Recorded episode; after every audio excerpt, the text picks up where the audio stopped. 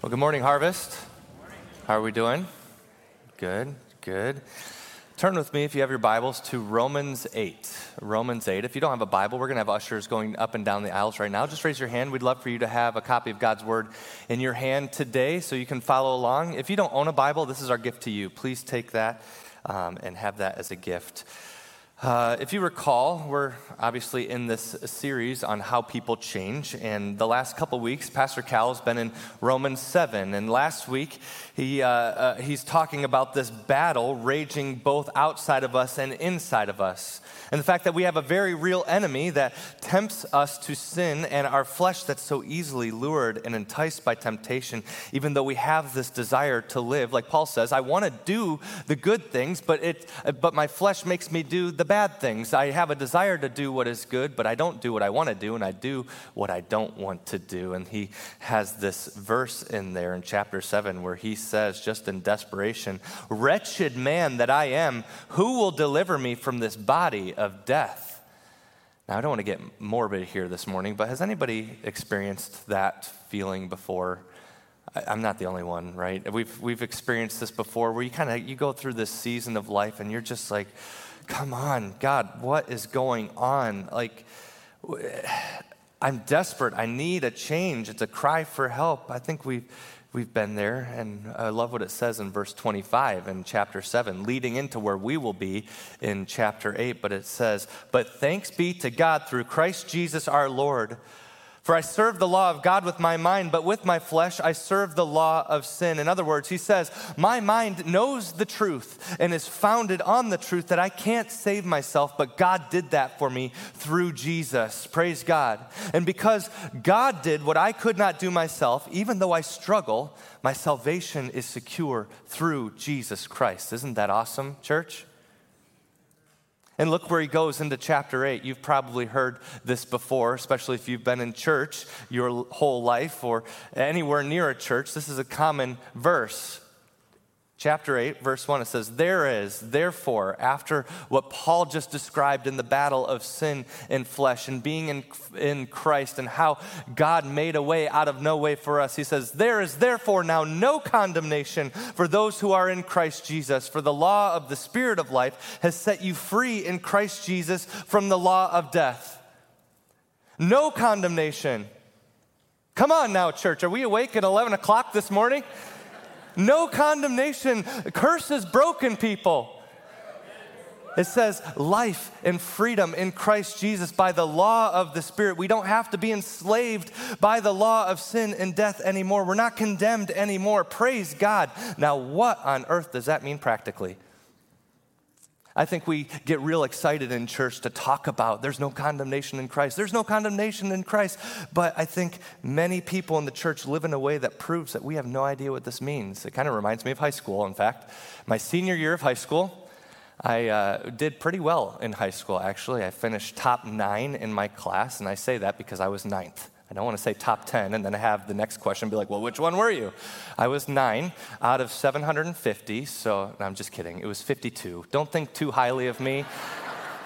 I, w- I barely made the top 20% of my class by being ninth, okay? But I was doing really well in school, basically straight A's, a couple B's mixed in here and there. Um, but it was my last semester, my senior year at Western Michigan Christian High School, and I was going into the dreaded government class with Mr. Arkema. Anybody in the room know what I'm talking about? You can relate, maybe. This guy was a little bit feared among the students. He was rough around the edges, but I can tell you, and I should give honor where honor is due uh, if it's in my power to do so. This guy really had a heart to help kids grow in their learning. Well, I was going into this class and I had um, walked into government class with Mr. Arkema. We go through the first unit, and at the end of the unit, we were expected to write a paper. And so I wrote the paper, I turned it in. Um, I had aced English all the way up through middle school and high school, writing papers all the time. I knew how to write papers. So I turned the paper in, and a couple days later, Mr. Arkema pulls me aside and he says, Who taught you how to write a paper? I was like, this institution, the one you worked for. Uh, th- I mean, I went through the whole system. I learned how to write a paper here. And he said this I'm never going to forget this. He's like, I don't know how you got this far in high school writing like this. You have no idea what it means to write a paper. There's no flow of thought, there's no continuity. It's just messy. He's like, it's not good. I'm like, Excuse me, sir. I mean, that didn't feel very good. Uh, and, but this, get this. This is what I loved about this guy. He was feared, but he was loving enough to say, You're about to go into college. You're a semester away from going to college. You're going to have to learn how to do. You need to know how to do this. And he walked alongside me the rest of that semester and helped me figure out exactly what it meant and how to write a good paper. And I tell you, I went all the way through college, never struggled writing a paper since that point. I thank God for him to be able to have the boldness in my life to come into my life and say, You have a problem. You don't know what this means, but let me help you figure out what this means. And here's my fear today. Some of you have gone a long stretch of life, or maybe a long season of life, where you've had on the outward appearance been crushing high school, but you don't know how to write a paper. You may know all the verbiage, you may know all the things about Christianity, all the things to do of what the Bible says, and even say amen at the end of we aren't condemned. Yes, amen, but secretly you might be thinking to yourself, then why do I still feel trapped? Why do I still have guilt? Why do I still feel like push come to shove? I don't know if I'm saved, or I don't I especially don't know what it means to live in the Spirit, to actually have a life marked by freedom in Christ. And if that's you, if you have that feeling at all in your heart right now, would you humble yourself to allow me to be so bold as to be Mr. Arkema in your life and, and say, You may not know what this means, but let me point you to God's word and tell you exactly what it means. So here's the big question this morning What does spirit life look like? What does it actually look like?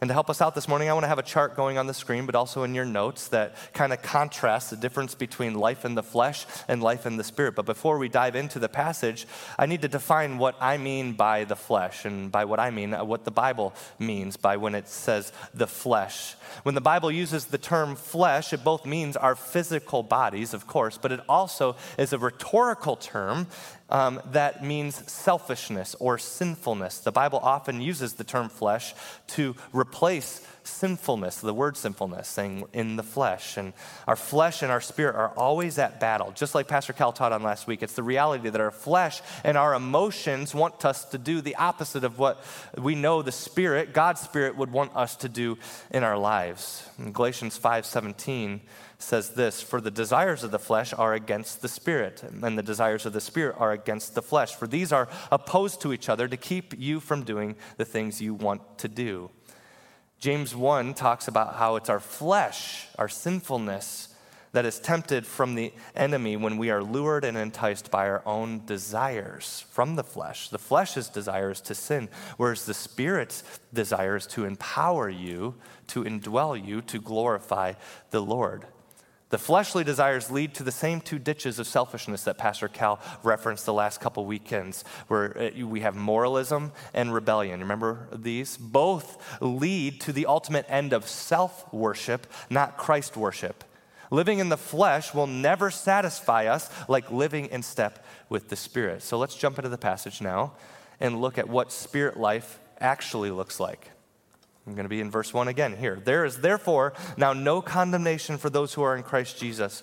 For the law of the Spirit of life has set you free in Christ Jesus from the law of sin and death. Verse 3 For God has done what the law, weakened by the flesh, could not do by sending his own Son in the likeness of sinful flesh and for sin. He condemned sin in the flesh in order that the righteous requirement of the law might be fulfilled in us who walk not according to the flesh, but according to the Spirit. Here's the first contrast that we see. The first thing we see is that in the flesh we live condemned, but in the spirit we live forgiven. Have you ever heard the phrase dead man walking? Do you know this phrase in history past? I'm not talking about the walking dead, okay? Not, not zombies, two very different things here, okay? Dead man walking, this was a phrase that would be shouted out before the person who was called the condemned would walk down the hallway to the room where he would be executed because of his crimes living in the flesh, condemned, is no different than being a dead man walking. Apart from Christ, our flesh, our sinfulness, it condemns us, meaning we're on borrowed time. We're awaiting the gallows. Worse yet, apart from Christ, our condemnation is ultimately eternity separated from the Lord in hell. Every one of us in this room are condemned by our sinfulness because of our flesh. Galatians 5 19 20 even fleshes out what this looks like. It says, Now the works of the flesh are evident sexual immorality, impurity, sensuality, idolatry, sorcery, enmity, strife, jealousy, fits of anger, rivalries, dissensions, divisions, envy, drunkenness, orgies, and things like these. I warn you, as I warned you before, that those who do such things will not inherit the kingdom of God. This is our end in the flesh it's death. It's condemnation. Condemnation is a legal term. We have to realize this. When someone is condemned, it means that the evidence is overwhelmingly and unquestionably guilty against that person. Those who are guilty in the flesh, which we all are, are condemned. It doesn't matter how hard we try to strive to do good things in life or to try to fill that side of the scale that we've built in our heart to try to say that we're better than so and so, or maybe we've had enough good things in our life that outweigh the bad things. None of that matters. Our flesh condemns us because our flesh is sinful beyond repair. But thanks be to God in Christ Jesus our Lord. When we are in Christ Jesus, we have His Spirit, and His Spirit sets us free. Freedom is a result of forgiveness by the Father, and that forgiveness came at a cost. Notice what it says here in that same passage. For God has done what the law, weakened by the flesh, could not do by sending his son Jesus in our place in the likeness of sinful flesh. And for sin, he condemned sin in the flesh. What it says is that God willingly condemned his own son in your place. He took your condemnation, your sinfulness, and took that and placed it on his son who didn't deserve it. He became sin for us. Jesus, who came in the flesh but lived perfectly, unstained by sin, became the condemned one in our place to satisfy the penalty of sin and thereby giving us forgiveness, not only to save us from eternity apart from Him, but to give us the power and the ability to walk, as it says, according to the Spirit. This is because of uh, this truth. It's because of this truth that Jesus died for you and for me to deliver us from this body of death. It's because of that. When we walk in the Spirit, it magnifies Christ and the beauty of the gospel. This means that our lives are like giant magnifying glasses. If you live in the flesh, you're just magnifying your ultimate death and condemnation. But if you live in the Spirit, you're magnifying the beauty of the gospel and you're magnifying Christ and His glory. And that is a freeing thing to live in. He gave us His Spirit to be alive in us he gave us His Spirit to live a life marked by forgiveness and freedom from the law of sin and death. And this is actually what changes our lives, taking us from one degree of glory to another, as Paul writes in another letter to the Corinthians. Let's pick up in verse 5. Let's see how this plays out, okay? Verse 5 For those who live according to the flesh set their minds on the things of the flesh, but those who live according to the Spirit set their minds on the things of the Spirit. For to set the mind on the flesh is death, but to set the mind on the Spirit is life and peace. For the mind that is set on the flesh is hostile to God, for it does not submit to God's law. Indeed, it cannot. Those who are in the flesh cannot please God. Here's a second contrast that we see the flesh's mind is self consumed, and the spirit filled life is marked by Christ consumed motives. Look in this passage. How many times does it talk about the mind, setting our mind? It's five times in this little passage, five times. Paul contrasts the outcomes of what setting our mind on the flesh looks like versus setting our mind on the things of the Spirit. One of them leads to death and condemnation, one of them leads to life and peace, which is what we all desire. One is hostile to God, but the other actually pleases the Lord. I, th- I, find verse 8 very compelling in this passage. Those who are in the flesh cannot, okay, cannot please God. Being in the flesh means that we are not submitting to the law of God or the word of God, but rather we're submitting to our own feelings and emotions. And look around us. We're in a world full of people who submit to their feelings and their emotions over the truth, and look where it's led us. We are more broken and pitiful as a culture that's so wayward, it's sickening. Why? It's because the world, like Paul mentions earlier in this same letter to the Romans in chapter 1, verse 25, says that the world has exchanged the truth about God for a lie. They worship and serve what God has created instead of the Creator Himself. This leads to brokenness, it leads to anxiety, defeat, hardship, depression, guilt, fear, and it ultimately leads to condemnation. Why? Because our feelings and our emotions, our flesh, are influenced and desperately infected by sin. And in the flesh, we cannot please God. But thanks be to God who through Jesus Christ gave us a spirit to be alive in us, to reconcile us to himself, to seal us for eternity, and empower us to do what we could not do in the flesh, to set our minds on the things of the Spirit. You know, at Harvest, we have this phrase that we say a lot in the counseling room and even from the pulpit. You probably know it. You do what you do, and you feel how you feel because you think what you think. Many of you have gone through soul care, I guess, right? This is great. Where do we get this? Right here in Romans 8. But interestingly enough, changing the way we think is what changes the way we feel. It's not the other way around. And this isn't just a problem that we have in the modern church. It's obviously a problem that we see here in the early church, not just at the church uh, in Rome, but also in uh, the, Rome, uh, the Colossian church and the Philippian church. Let me just give you a couple examples here. Paul writing to them. Colossians 3 says, If then you have been raised with Christ, seek the things that are above, where Christ is, seated at the right hand of God. Set your minds on the things that are above, not, not on the things that are on earth. And then verse 5 in that same passage says, Put to death, therefore, what is earthly in you jump over to Philippians 4, where he talks about setting our minds on other things. It says, Finally, brothers, whatever is true, whatever is honorable, whatever is just, whatever is pure, whatever is lovely, whatever is commendable, if there's any excellence, if there's anything worthy of praise, think about these things. You, whatever you have learned and received and heard and seen in me, practice these things, and the God of peace will be with you. Here's the thing Sadly, many people go about life miserable because they think that in order to change something in their life or in order to get rid of something that they know doesn't honor the Lord, they have to feel like doing that before they do it. When in fact, it's the opposite. It's a mental resolve that says, I'm going to be dead to this thing, even though you know your flesh and your feelings don't want you to be dead to it. You know, I have the privilege and opportunity to meet with a lot of people over the last 15 years of ministry, and um, I really do count it a privilege if someone reaches out and says, you know, what, hey, you know, Pastor, I'm struggling with this area in my life, or I'm addicted to this, or I have this area in my life that I know doesn't honor the Lord. Can I meet with you and talk about like how, how can the Bible help me? How can God's Word help me in this situation? And I love meeting with people uh, about this and, and seeing fruit often in uh, the lives of people who will submit their hearts and their minds to the Word of God over their feelings. But it's interesting, it all kind of starts the same.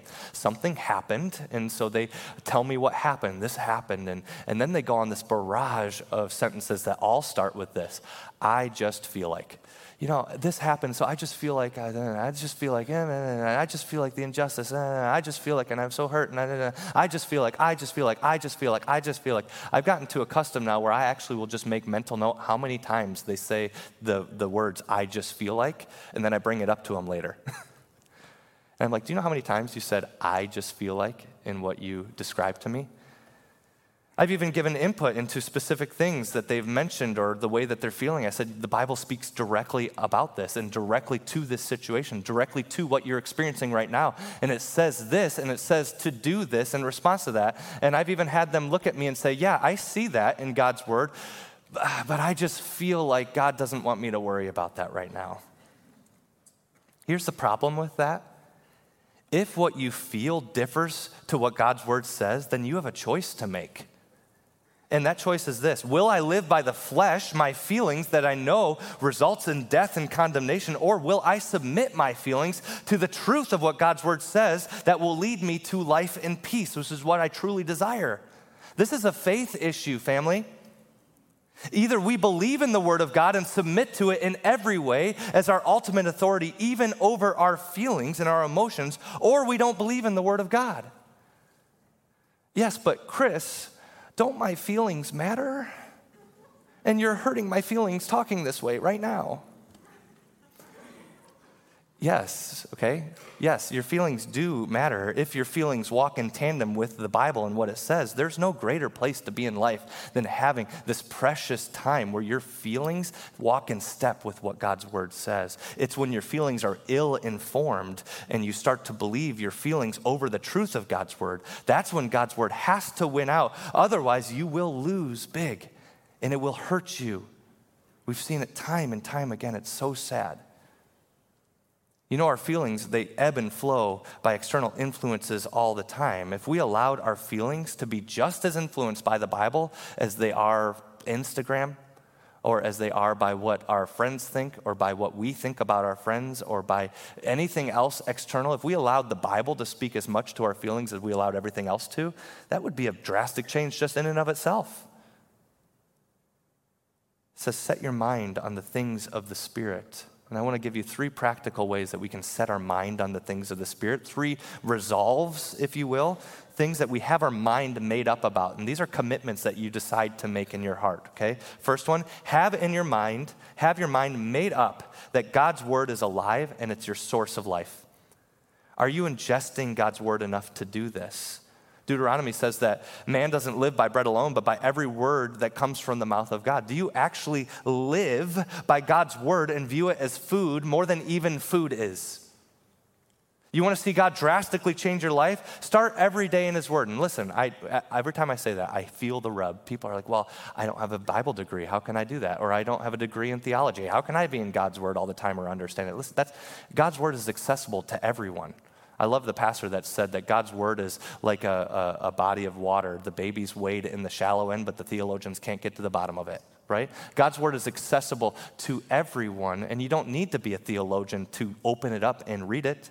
Or do what I do start at the beginning and turn on an app I like called Dwell or the Bible app or whatever. Have it read it to you. Some, you know, my ADD kind of goes away from me when I try to read something, so I have it being read to me, and I love that. And uh, what I do simply, and actually, Pastor Ben and I are doing this right now together, where we're going through all of the letters of Paul in the New Testament, but month by month. So it's May, so we are in the book of Colossians right now, and uh, we listen to the book of Colossians every day, or most days we try to do every day. And we just say a simple prayer like, God, help me see something in this uh, reading of your word that I'm listening to in Colossians again on this day. Help something stand out and uh, impact my heart in a fresh way today. I'm telling you, God answers that prayer every time you pray that. And just the other day, um, you know, I've got younger children, and um, getting them out the door to school, I tell you, it is a faith test. And the other day, trying to get my kids out the door to get to school on time. And I'm like, don't you want to go, don't you want to get to school on time and not have a tardy? Like, I, let's just say I lost my temper a little bit and I was more than frustrated and visibly frustrated. And, and so I drop them off at school and I turn on the Dwell app and I'm listening to Colossians. I'm like, God, just give me a fresh word today from this letter. And Colossians 2 hits me in the face like a ton of bricks. Do not provoke your children lest you discourage them. And I'm like, a lot of feelings in that moment. Like, yes, but God, you don't understand. Uh, God, you don't know what I just went through. God, you don't know what I'm feeling right now. I think my feelings need. Nope, nope, nope, nope, nope. I had conviction. Here's the second thing have your mind made up that God's word is then going to win over what you feel. Okay? You need to resolve this in your heart. You're going to feel all the things. I felt all of the things, but God's word has to win. And in that moment, I had conviction on my heart. I'm like, you know what? I need to make this right. I need to ask for forgiveness. I shouldn't have done that.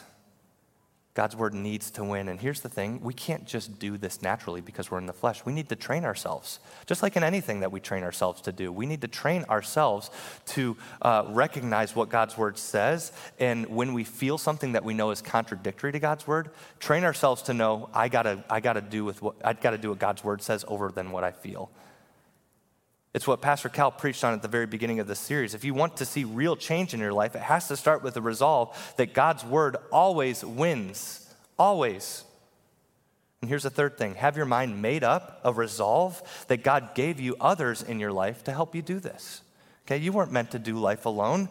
The family of God is so vital in helping us see what God's word says, uh, helping us think clearly on how to set our minds on the things of the Spirit. I'm so grateful for my small group and the guys that rally around me when I come into small group on a Wednesday night and I have all the feels about something that happened that week or an injustice that I experienced or whatever. And I'll sit down in that split time with my guys and they'll look at me. I know Mario's in the room. He'll look at me and be like, bro, it's not what God's word has for you on this. And I'll be like, yeah, but I just feel like, no, no, no, no. Doesn't matter. This is what God's word says, and we need to commit to this. God puts the body of Christ in our lives to rally around us, to help us live a life of godliness. and to pursue Him for His glory as a team, not individually. So, where does this lead? What is the answer to the big question this morning? What does spirit life actually look like? How do we not miss what it means to walk in the Spirit? Here's the big answer this morning Walking in the Spirit means I'm actually free. Remember in verse 2, it says, For the law of the Spirit sets you free in Christ Jesus. And what Paul does here is he makes a turn in the text here at verse 9, talking to believers in Jesus Christ who have the Spirit of God living in them. And what that freedom looks like, it starts with the amazing reality that God Himself dwells in you, that He's with you. It's the presence of God. Check this out in verse 9. You, who, you, however, are not in the flesh, but in the Spirit, if in fact the Spirit of God dwells in you. Anyone who does not have the Spirit of Christ does not belong to him. But if Christ is in you, although the body is dead because of sin, the Spirit is life because of righteousness. If the Spirit of him who raised Jesus from the dead dwells in you, he who raised Christ Jesus from the dead will also give life to your mortal bodies through his Spirit who dwells in you. I love how God's heart is so evident in Paul's writing. God wants what's best for you. Did you know that? God wants what's best for you. you know, I think there's this misconception about the Christian life that it's only ever depressing and always sad and grievous because of the reality that we're sinners and our flesh is always at battle and we're just always going to struggle and it's just trudging through the mud day after day after day until ultimately we die. But then it's going to be amazing because we'll be with the Lord, right? And though that is true, that ultimately our hope is secured because we have eternity set apart for us with Christ Jesus, it doesn't mean we have to live a miserable life. Life in the Spirit is the good life. It's right now. And our joy may be lacking if we live this way because we focus so much on the iniquity of our sin that we lose sight of the life that we can have in Christ right now. Do you know what I mean when I say the iniquity of our sin? This last week, my wife and I had the privilege of leading worship for a conference um, uh, for Revive Our Hearts and Nancy DeMoss Wolgemuth and her ambassadors. And so we're leading worship, mainly my wife is leading worship, and I'm playing piano and, and assisting her in that. And we're at this conference, and one of the speakers during this conference was speaking on Psalm 32. And in Psalm 32, it mentions sin in two different words in the Hebrew. Uh, and we liken these words pretty much the same. We think uh, it's sin and iniquity, but different words in the Hebrew. And a lot of times we think these are just one and the same, but they're actually quite different. And um, we see that all over Scripture where it mentions sin, but also then it says iniquity soon after that. It's not just poetic, although it is poetic, it is a way to distinguish between the two. We see it in Isaiah 53, a very common passage that we know. It says, He was wounded for our sins, our transgressions, that's one word, and He was bruised for our iniquity. The chastisement of our peace was upon him, and with his stripes we are healed. The difference is that sin is the action that led out of our iniquity. Okay? Iniquity is the status of what we are in the flesh, whereas sin is the actions that we do because of our fleshly desires. Does that make sense? And the beauty of what I heard in this session was that God's word makes it so clear that He forgives us not only for our sin, but for our iniquity. Let me rephrase that. God not only forgives us for what we did, He forgives us for who we are in all of the ick and the gross and the stuff that we know our flesh leads us to do, and the sin bends and the past guilt and the shame, you name it. That's the iniquity of our sin, and we are forgiven of even our iniquity. Isn't that amazing? It's so freeing. That should be a, a, reality that gives life to us in our spirit. And that's why it says here in verse 11 if the spirit of him who raised Jesus from the dead dwells in you, he who raised Christ Jesus from the dead will also give life to what? Your mortal bodies through the spirit who dwells in you. That's huge because how often do we walk around knowing that we're saved but still feeling guilty about who we used to be or what we used to do? Part of God's saving work in your life is to forgive you and remove your sin as far as the east is from the west, scripture says, but also forgive you of your iniquity. You don't have to live in the guilt and shame of, that your past decisions have caused any longer. You don't have to live in that fear anymore. We can truly live a life marked by freedom through the Spirit in Christ. And even, as Paul says later, boast in our weaknesses because that magnifies Christ all the more. So I want to finish with four ways that life in the Spirit allows us to experience true freedom that really changes us from the inside out. And I want to pull these right from the text. So follow along with me at verse 12. So then, brothers, we are debtors, not to the flesh, to live according to the flesh. For if you live according to the flesh, you will die. But if by the Spirit you put to death the deeds of the body, you will live. So here's the first way we see freedom experienced in walking in step with the Spirit it's this freedom from death sin produces. The Spirit, God Himself, who lives in you, it's a gift. He's a gift. When we bow the knee and receive Jesus as our Lord and Savior and submit to His Lordship in our lives, the Spirit dwells within us and sets us free. And the scripture says, Whom the Son sets free is what? Truly free indeed. And the greatest freeing thing about a relationship with Christ is that our ultimate punishment that we deserve is no longer on the table because Christ already died for it.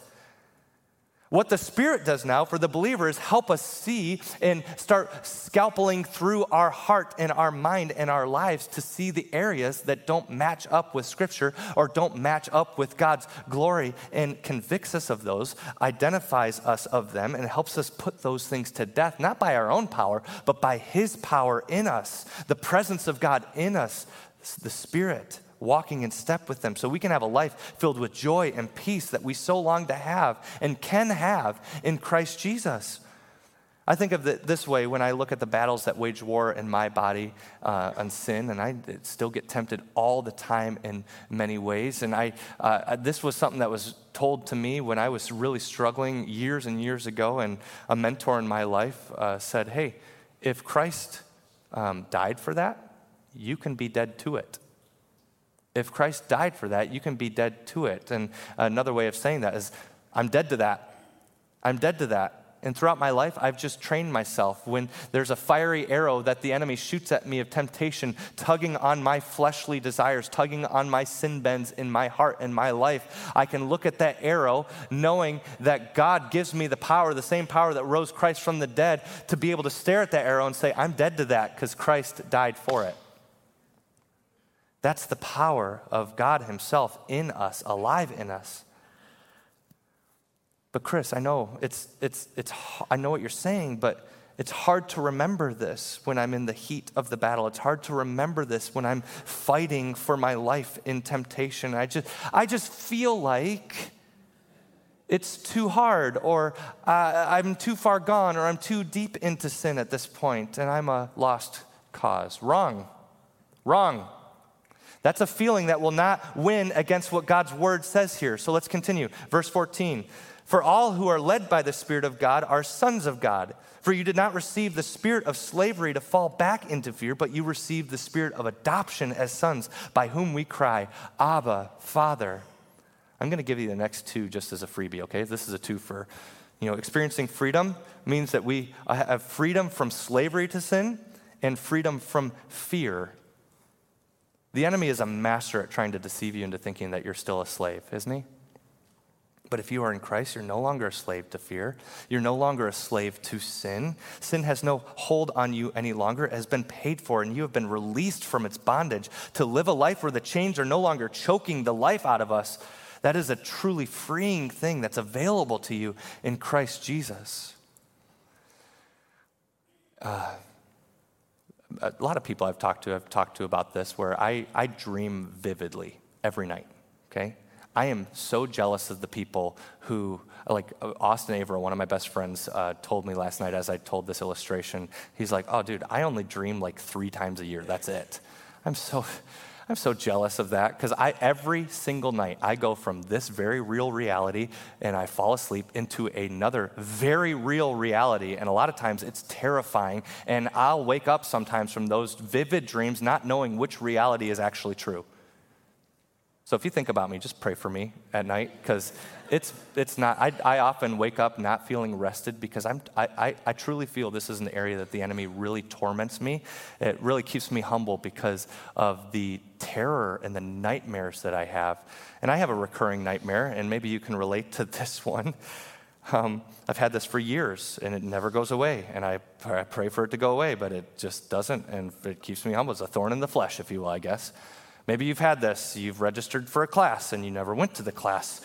In my dream, I'm always caught realizing this and trying to find where this classroom is. I can't open, the, I can't remember my combination for my locker, and I, I'm finding I don't have clothes on, and I, I need to find where this is. And if I don't get to this class, I don't take this final exam, I don't graduate, and I'm going to end up on the streets. That's the worst feeling, and I, on a weekly basis, I dream that. In my dreams, I am enslaved by the fear in my high school, college stresses. But then I wake up and I remember I already graduated three times. I don't have homework anymore. I am not in school anymore. Hallelujah. Won't he do it, somebody? Like that, I have little praise moments in the middle of the night when I wake up from these terror, these night terrors. And that, listen, that's what it's like to be in Christ. Okay? He has already won, fam.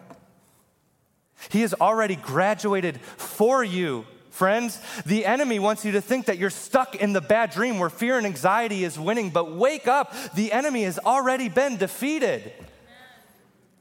This frees us to pursue the Lord with everything we have. It frees us to pursue Him for His glory, laying aside our own glory, freedom from slavery to sin, and also freedom from the fear that frees us with the truth that this life isn't about us anymore. It's about Jesus and giving him the glory for who he is and for what he's done for us.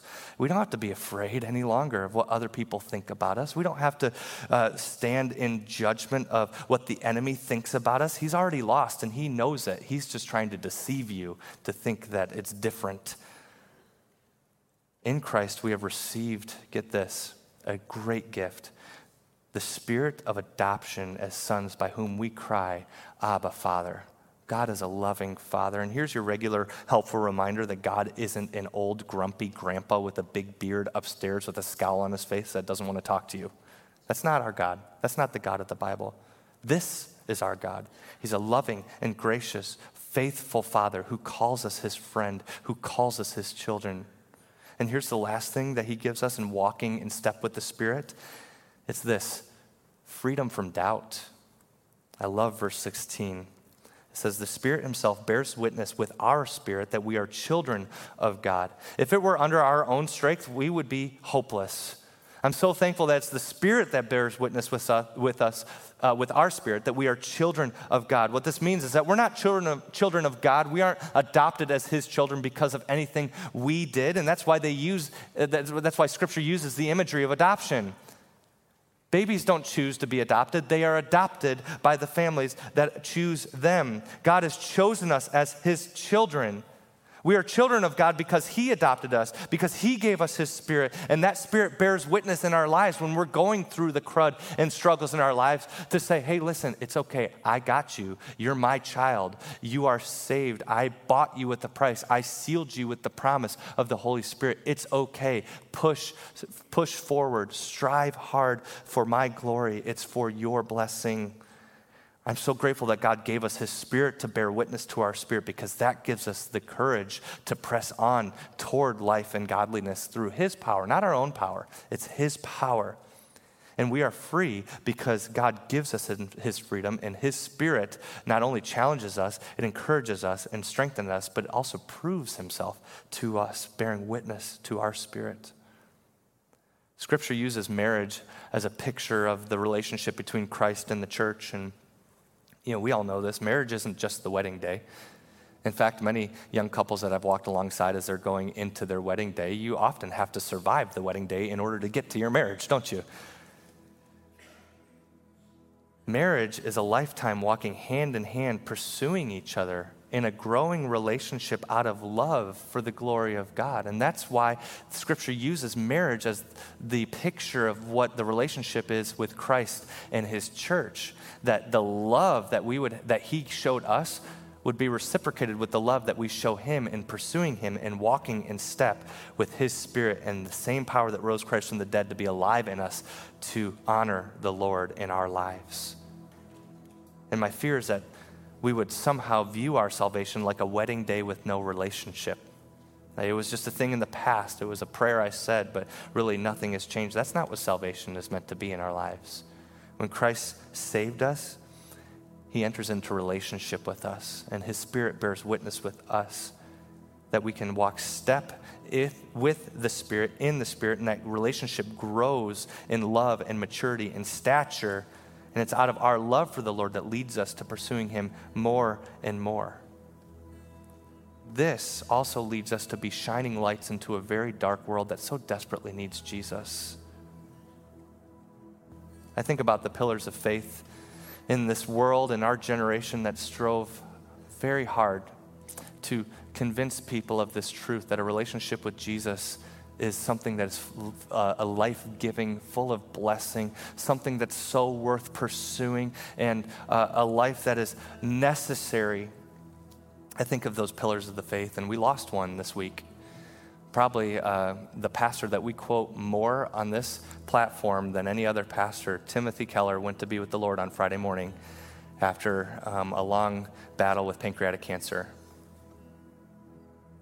He was a pillar in our generation, pointing people to the gospel and pointing people to Jesus. A pillar. And I bring that up not just to uh, not just to remind you to pray for the family as they grieve this loss, and pray for that church as they grieve the loss of their pastor. But I I saw this posted from his son this week about his last words, or some of his last words right before he died. And really, it's a legacy statement for what a spirit life looks like. He said this before he passed away There's no downside for me leaving, not in the slightest. I love that. He really echoes what Paul says when he says, To live is Christ and to die is what? Gain. Life in the Spirit allows you to be able to know that you know that you know that you know that you are a child of the King, bought with a price, sealed with a promise, and that this world is not our home. This world is not our home. And someday, because of what Jesus Christ did, and only because of what Jesus Christ did, if we believe that by faith, that we will someday be standing before the Lord, absent in the body, present with the Lord, just like our brother Timothy Keller is right now, worshiping Him in spirit and in truth. And there's no more tears, no more pain, no more suffering, no more crying, no more struggle, no more sin, no more death, no more condemnation because of what Christ has done. All glory to him. All glory to the Lord for what he has done. Would you pray with me? Father, you are a good and gracious and faithful God. We thank you for the gospel.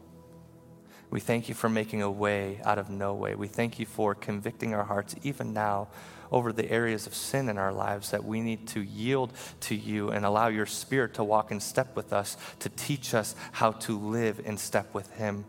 Uh, thank you, God, for your spirit to bear witness to our spirits that you have bought us with a price, that you have sealed us, that you have adopted us as sons and daughters, that we are your children, God. Thank you for that constant reminder through your spirit. Thank you for giving us the same power that raised Christ from the dead to be able to be empowered going through this life and defeating sin and death and glorifying you and experiencing the blessing of a life following you in step with the Spirit. You are a gracious God. You didn't have to do any of that, but you did it out of your grace and out of your your love for us. And to that, God, we thank you and we praise you and we give you all the glory because you are worthy of all the glory. It's in the name of Jesus we pray.